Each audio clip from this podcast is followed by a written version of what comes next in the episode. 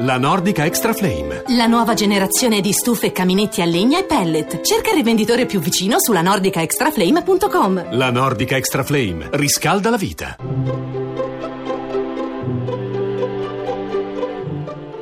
Il pensiero del giorno.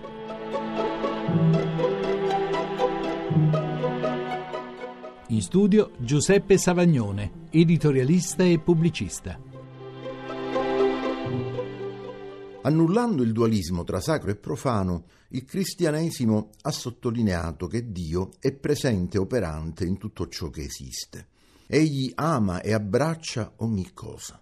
Questo amore incondizionato, però, non annulla, anzi istituisce e rafforza l'autonomia delle creature.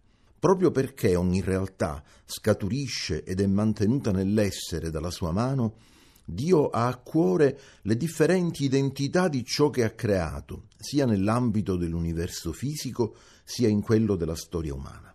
Un episodio evangelico manifesta in modo emblematico questa coesistenza della signoria universale di Dio e dell'autonomia delle realtà terrene. È quello famoso in cui i giudei mostrano a Gesù la moneta che porta impressa l'immagine di Cesare e gli chiedono se sia lecito pagare il tributo.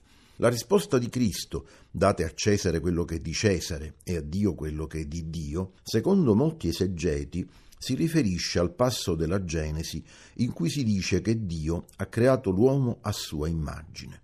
L'immagine di Cesare sulla moneta indica la legittimità del tributo e dunque il valore intrinseco della sfera politica, ma l'immagine di Dio sul volto dell'uomo rivela che la politica, come ogni cosa, rientra nel piano divino. Come scrive Paolo ai Corinzi, tutto è vostro, ma voi siete di Cristo e Cristo è di Dio. La trasmissione si può riascoltare e scaricare in podcast dal sito pensierodelgiorno.rai.it.